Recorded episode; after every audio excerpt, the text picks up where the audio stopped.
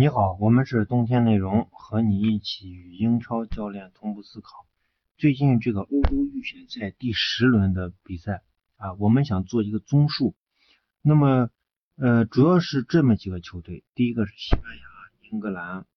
法国、荷兰、德国、比利时和意大利。首先这几个球队啊，我看的时间都不是很长，我记得可能。看的时间稍微长那么一点是德国和呃英格兰，那这两支球队，嗯，这几个球队的这个主力球员在联赛中基本上都是豪门啊，豪门球队的这个主力或者首发等等。欧洲联赛的现在这个情况啊，就是大家看，基本上十轮以后了吧？现在基本上都踢到十轮以后了，所以十轮以后这个豪门会出现什么样的情况？出现一个就是。说第一波次的这个首发的主力逐渐进入一种疲劳期啊，或者说出现第一次的这种伤病啊这样一个呃状态。因此，如果说如果不是万不得已的话啊，例如这个谁想拿个第一小组赛第一，或者说是说我想我像英格兰说我想全胜啊，这个俱乐部一般和俱乐部之间都是有约定的啊，球员的上场时间都是受到严格的限制的。因此，我们看到基本上这个国家队的这个呃都是一个半首发的出战这个这样一个状态。虽然说是半首发的出战，但是从比赛的完成情况来看，还是就是主教练们国家队的主教练们对这个还是要求是很高的，可以说球队的打法和也是能闪现出球队的打法和所处的阶段。当然，这里面大家都不太一样。虽然说这个整体球队。啊，还是呃这个，嗯，我认为就是球队在第十轮这样一个阶段的话，其实还是达到了自己的目的，或者说是锻炼队伍，或者有其他的想法。首先我们要说一下，从我我说的这个顺序啊，我重新说一下顺序：荷兰、法国、西班牙、英格兰、比利时、意大利啊，这有可能是欧冠，呃，不是欧洲杯的这个。呃，一个排名啊，中间我觉得争议比较大的就是比利时这个球队。比利时这个球队说不清，因为比利时呃打法是有的啊，但是有一点啥，就是比利时有一些内讧，现在就能看出来他是有一些内讧啊。我们先说不荷兰队吧，说个最强的荷兰队。从这场比赛来看，荷兰队的战术是没有变化的，未来就是因为咱们这个，我我想了半天，这个音频到底是怎么公布？就是是哥们儿有有哥们儿是会员的啊，大家可以看看一下我们这个那个嗯，这这这不好说。星球里面的啊，星球里面的这个利物浦的这个分析，利物浦未来的荷兰就是利物浦啊，利荷兰就是按照利物浦的踢法来的，所以我们前面你看做了一个。呃，罗纳德·科曼说：“哎，这个德佩，哎，他是一个好球员。他当时他去曼联，他去的太太早了，太年轻了。这就是为什么要对德佩这么。德佩就是未来这个荷兰左路的萨拉赫啊。所以说，呃，这个这个给说德佩去去的早，主要是安慰德佩啊，不要伤心。我虽然没有带你，你受伤了，你依然是首发，依然是主力。”为什么呢？就是只有德佩的这种带球和这种粘性，这种带球粘性、突破能力，才和萨拉赫是有一些呃接近的。那么再一个就是我们看到这个范迪克首发了，德容首发了，但是维纳尔杜姆没有首发，为啥呢？这肯定是跟利物浦这边已经协调好了，我们只允许两两大核心，只允许你罗纳科曼只能上一个。那好，那我就上范迪克。那么从这个比赛的情况，我可能看了七八分钟吧。德容的位置首先是在，就是维纳尔杜姆离开以后，德容的位置放在呃最最重要的这个呃左左中场的这个区域，也就是说利用德容和这个范迪克的这种两个人的衔接和呃配合，形成一次中场的这种直传啊，但是效果并不明显。我觉得这里面可能存在一个就是一个可能接应呀、交叉呀等等做的不好。呃，再一个就是当，当然这场比赛还有一些荷兰队也有一些变化，就是他们除了在考虑左路的这个进攻以外，也要考虑右路的进攻。所以整体从不管是左路还是右路，呃，荷兰特别像呃这个利物浦啊。呃，再一个就是他们右路的这个进攻开发的并不好，所以荷兰队整体是需要不断的这种磨合的。当然，这里面由于大量的这个首发，哎，这个都主力都没有来，所以荷兰是一个正常发挥啊。呃，再一个就是像应对荷兰这种球队的话，也并不是那么容易的啊。上次德国队四比二，荷兰四比二踢平。这击败和德国队那场比赛，我们也能看到，德国队虽然在上半场应对的很好，但是你经不住啥，就是荷兰队一直控在脚下，你在七十分钟以后，你就会出现这个体力不支这样的情况下。那么第二个队伍就是法国队，法国队这场比赛啊，这场比赛嗯不是典型的法国队啊，呃，但是法国队采用一个三中卫的哎这样一个设置，那么这个三中卫呢？更多的是强调这种啊出球，包括金红贝，而且金红贝是一个非常重要的出球点。我们在就是上个赛季欧冠的这个巴黎圣日耳曼对呃这个曼联的啊就是索尔斯克亚带的那个那个球队的时候，金彭贝在第一回合的时候发挥非常非常的精彩，第二回合也发生发挥的很精彩，但是就是索尔斯克亚看不到这一点，就金彭贝是一个非常重要的左中场左左左左中卫的一个出球点。未来也会是非常重要，但是这里面存在一个啥啊？这里面存在一个，就是你现在看见的这个呃法国队，呃，它只是一个侧面啊，它只是它我它你看不到它的全貌，因为它上了很多的这种替补球员，呃，再一个就是你像马坎特呀、博格巴呀这些都没有上，你就说现现在博格巴状不在状态等等，你说一大堆，其实博格巴只要上场还是能力非常非常强啊。这个这个大家可可以肯定，所以你们大家现在看到，而且法国队曾经法国队在世界杯的夺冠的时候，我们说过，他从小组赛以后没有真正打过传控，所以你不管法国队现在处于一个什么样的阶段，他至少有一种方式防守反击可以赢任何球队啊。所以你对法国队，法国队这场比赛没有看出来，就说他他们也试图改变啊。咱们上次做法国队的这个分析的时候也说，法国队是在慢慢改变。但是他，你例如这场比赛，这个双后腰西索科和托利索，托里索曾经在二零一八年世界杯的时候被对方的这种呃高位或者高位的这种压迫压迫的，他本来是作为中场的组织者，但是很难成型，所以后来也也就是这时候，这个呃这个德尚采用一个从淘汰赛开始采用反手反击的一个重要的原因。那么西班牙这队呢？西班牙队我认为是给我这个。嗯，就是改变是比较多的。西班牙队是一个纯种的啊阿贾克斯。为什么这么说呢？就是你去看西班牙队的整体的这个呃架构，它真的非常接近是这个上个赛季欧冠的那个阿贾克斯。而且它比阿贾克斯牛的地方是啥？就是阿贾克斯是通过啥？通过快速，快速形成这个流转。阿贾克斯的那种快速有点像啥？有点像英超的莱斯特城最近的这个表现，或者说前前一段时间的这个表现，就是中场的这种快速传切，啊，当然这个东西都都肯定是啥？肯定是就训练了很多次，而且这个呃这个球员和球员之间的保护，或者说是球员之间的默契是非常非常到位的，啊，大家就可以参照莱斯特城的那个踢法，或者说上个赛季的欧冠那个，但是西班牙队强到底什么地方？就说阿贾克斯或者说是这个莱斯特城可能是啥啊？就是我是快速快速流转，你抢不到球。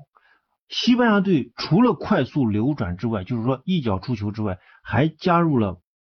不断的变化。它重点是人区域的变化，或者说是人位置的变化。例如我三角配合，我并不是固定的啪啪啪用速度摆脱防守，而是我三角完成以后，我的这个三角是一个流动型的三角。所以你很难去限制到他，而且西班牙最经典的一个啥，就是他深入的履行了啥，履行了这个曼城的这个踢法。曼城的踢法里面有一个非常重要的，就是打其打攻击其立足未稳，或者制造你的防守混乱。其中最重要的一点就是你的中场线和后卫线之间的这个区域，我利用这个区域。利用这个区域如何制造混乱？第一个是从中场直奔，直接啊一个快速的这种下底，那么这样你的整体的阵型就要跟着下底，下底过程中，哎，一个非常巧妙的德布劳内的横抽球抽到这个哎中场线和后卫线之间，你看那个线球是比较平的，这时候这个热苏斯啊等等就会拿到这个机会，这是一种方法，还有一种就是内部回撤接球，但是内部回撤接球，然后呃点个这个双边双前腰啊。但是这个呃，这个这个西班牙队用的是啊，西班牙队这种方式可能是这两种方式都是比较少的。但是他如何去制造这个啊，制造这种混乱呢？呃，我认为这个恩里克或者说是这现在这个教练呢，他大量借鉴了曾经皇马的体系。就说我在踢球过程中，你注意看这个西班牙队的这个出球的话，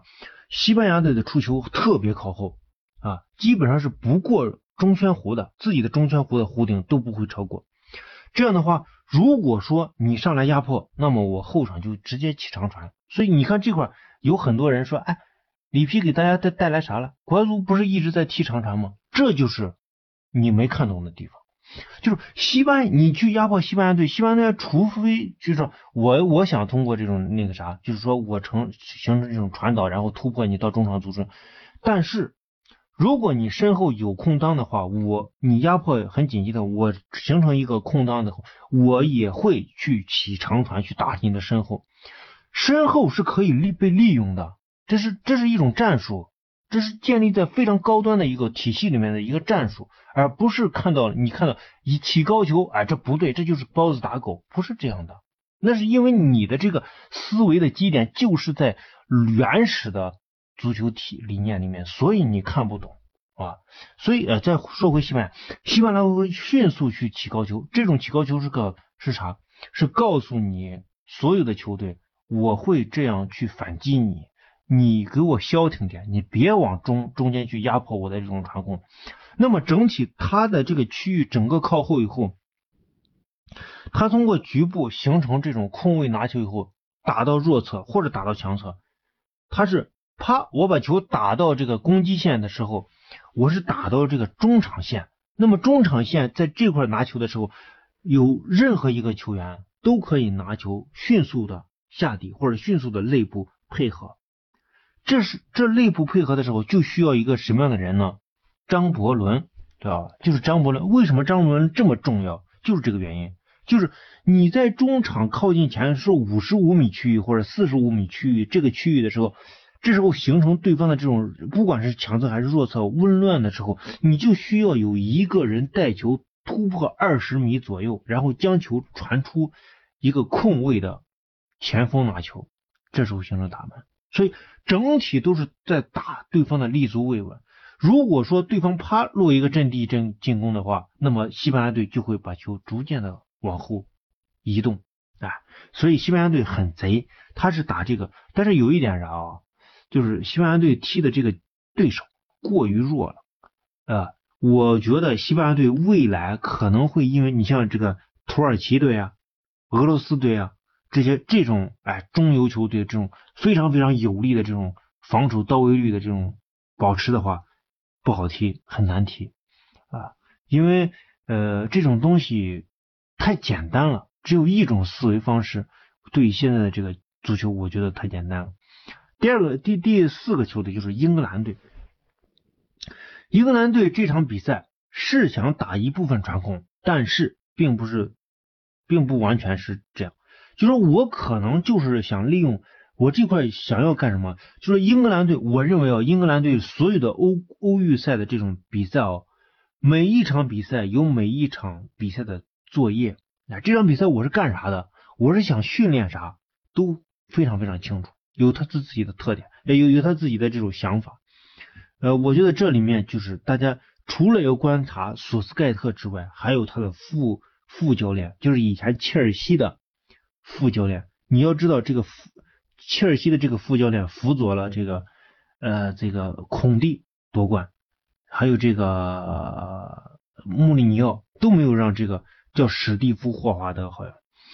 都没有让他走，然后索斯盖特。迅速将他调调到这个英格兰队，调到英格兰队，你看英格兰队现在发生了什么？所以有很多这种切尔西曾经的这种踢法，都是渗透了这个人的这个呃这个这个心血吧。所以英格兰队现在每一场比赛没有每一场比赛的任务，而这场比赛的任务是啥呢？首先是在右路使用，就是我们刚才分析的张伯伦的这个特点，就是我从这个四十五米或者到五十米区域给张伯伦带球的机会，然后张伯伦迅速这种快速突破，快速突破以后将球分给斯特林，或者说是。回撤的凯恩形成打门机会，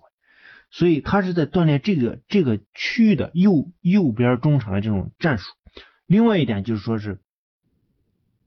我有可能打四四二，就是说我会处于一个防守的状态。那么我打四四二的时候，如何去防守？锻炼这种方式。所以他每一场比赛都有自己的安排。所以，当然前面那个谁，苏盖都说我们要全取所有的分数啊，拿够所有的分数，要三十分。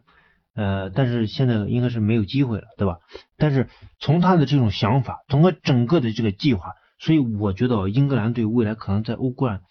呃呃，不是欧冠，欧洲杯会表现非常非常好。那么比利时这边的话，其实你你搞不清楚比利时想干啥啊？比利时，呃，我觉得看这场比赛，比利时和对这个不知道是俄罗斯还是哪个比赛啊？我没看，比利时这场比赛就是内讧啊，就是内讧。啊，就是这个呃以霸号牌，大的就是有的这个球啊都是瞎传，有的球你例如德布劳内将球直直传或者斜传到内部的时候，哎，有人就是托比啊，托比把球直传或者斜传到内部的时候，然后内部的这个人正常情况按照这个曼城的踢法应该是什么呢？他更会啊，当然你传到边路是一种选择，但是你更应该传给德布劳内啊，前插的德布劳内。但是这个就是那个十四号，哎呀，我上次我世界杯的时候我就黑那个十四号，一直在黑他。转身啪把球传给边后卫，也就是这个插上的边后卫，这一下就暴露了这个智商有问题。你这那一直首发肯定智商没问题，那就是那就是内讧嘛，对吧？这边这个德布劳内拿球的时候没人去接应，然后球在德布劳内手下以后拿上以后，啪啪啪面对三个人在那突破，突破没突破过去被人那个啥了断断了以后啪反击，人家反击反击回来以后守了一会儿啪拿到球权，拿到球权轮转到左路的时候，啪阿扎尔回来接球了，说明啥？说明阿扎尔认为德布劳内不愿意给他传球，知道吧？是这样的，所以，哎，这个这个东西不解决，比利时就是如果说解决的好，比利时很有可能夺冠，但是解决不好，比利时就不行。那么最后一个就是意大利，呃，首先我想说一点，意大利至少有两种踢法，一个是尤文的踢法，一个呢是这个防守反击。曼奇尼虽然嘴上说啊我不喜欢防守反击，我不想让球队打防守反击，但是。这个意大利天生就会防守反击啊！再外再再还有一个就是呃这个呃呃不是这个这这这意大利是踢的是国米对踢的是国米，也可能是国米和尤文的这种结合吧。我认为是国米，为啥呢？就是因为呀这个呃这个尤文它是有迪巴拉，他有一种踢法，他就是从右内部利用德呃这个迪巴拉的这个带球啊或。或者牵制形成突破，然后形成打门机会。但是你你这个意大利好像没有，没有的话，它更多的是采用了这个国米的战术，国米的战术。但是这里面存在一个啥问题啊？就是他这个前锋选的是因莫比莱，但是因莫比莱这个身体啊能不能扛得住，这是个问题。呃，因为你在这个呃在这个国米的时候，这有卢卡库，卢卡库肯定是没啥问题。但是这个因莫比莱就很难说了，嗯，还有一点就是国米虽然说啊，卢卡库不上场的时候，他是用一个游动型的这种呃这个呃前锋去接应，然后形成这种呃快速的这种中传这种前插，嗯，当然这个呃曼奇尼的踢法里面可能我认为啊是有一些老套，哎，他不如你例如你去看英格兰，你去看比利时，你甚至去看。西班牙和荷兰，这四个球这四个球队的时候，你就能看到非常非常时髦的这种英超式的踢法。但是你的意大利，他似乎没有这种踢法，他还存在一个什么牵制啊、内部进攻啊，他还去强调个人的这种呃区域的这种作用，呃呃，所以我我是不太看好意大利，但是意大利是个强队，嗯，是这样的。呃，这就是我们对这个第十轮这个几个豪门的这个综述啊，我们是冬天内容，和你一起与英超教练同步思考，呃，欢迎大家呃进入我们的这个分享群啊，呃进群加那个微信的微信问他三一四一，也欢迎大家呃分享啊转发分享呃我们这个留言呃呃这个音频，谢谢大家。